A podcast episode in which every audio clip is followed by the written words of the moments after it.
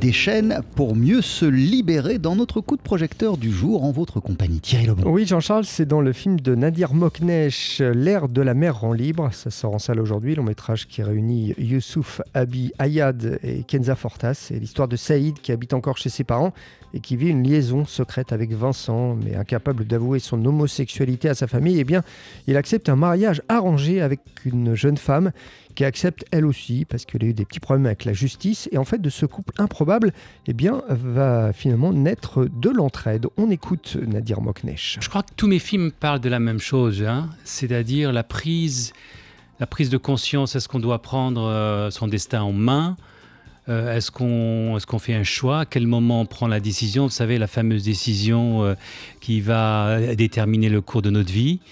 Et, ce film, encore une fois, Saïd parle de ça, c'est-à-dire Saïd doit choisir entre euh, être singulier, sa singularité, ou, sa famille. Et il faut euh, évidemment, Thierry, parler de la musique du film, puisqu'on connaît bien euh, l'auteur de cette BO. Oui, elle est signée Samy Thiebaud. Nadir Moknesh nous explique comment justement il a travaillé avec le saxophoniste de jazz. À l'origine, j'avais pris deux standards de jazz des années 20 qui sont dans le domaine public, que j'avais mis pendant le montage sur les images.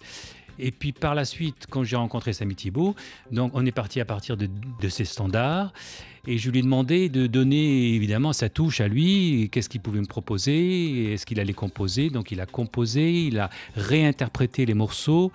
Et ça a été une expérience très intéressante pour lui parce que sur les images, sur le rythme des acteurs et des mouvements de caméra, et donner un peu cette touche. Il a donné cette touche, on va dire, d'aujourd'hui, hein, puisque c'est ça qui est important. Que quand on regarde le film et qu'on écoute la musique, on n'ait pas de référence du passé, qu'on puisse se dire non, on est vraiment à notre époque, on est vraiment en 2023. Et le jazz va même beaucoup plus loin dans le film. Bah oui, le saxophone donc est important euh, via Samy Thiebaud, mais la trompette aussi, puisque Nadir Moknesh a décidé de faire de l'un de ses personnages un trompettiste de jazz. Le personnage a toujours été musicien je me suis laissé un peu le, temps et, l'humeur pour voir un peu est-ce que ça allait être de la musique classique, est-ce que ça allait être du baroque, est-ce que ça allait être du jazz. Et il se trouve que l'acteur joue un peu de, de la trompette aussi. Et c'était intéressant, en tout cas c'était une, volonté de ma part, que la musique, bah, qu'il soit musicien, et que la musique, qu'elle représente le personnage de l'amant, c'est-à-dire il est absent, mais il n'est pas absent parce qu'il est présent par sa musique. Et tout au long du film, bah, il est présent à chaque fois quand on entend la musique, on pense à qui? On pense à ce pauvre Vincent qui, est tout seul. Et donc le choix a été évidemment été fait exprès de choisir un musicien et de lui donner cette profession. En plus, bon, voilà, c'est un artiste, c'est, c'est assez beau de voir ça au cinéma.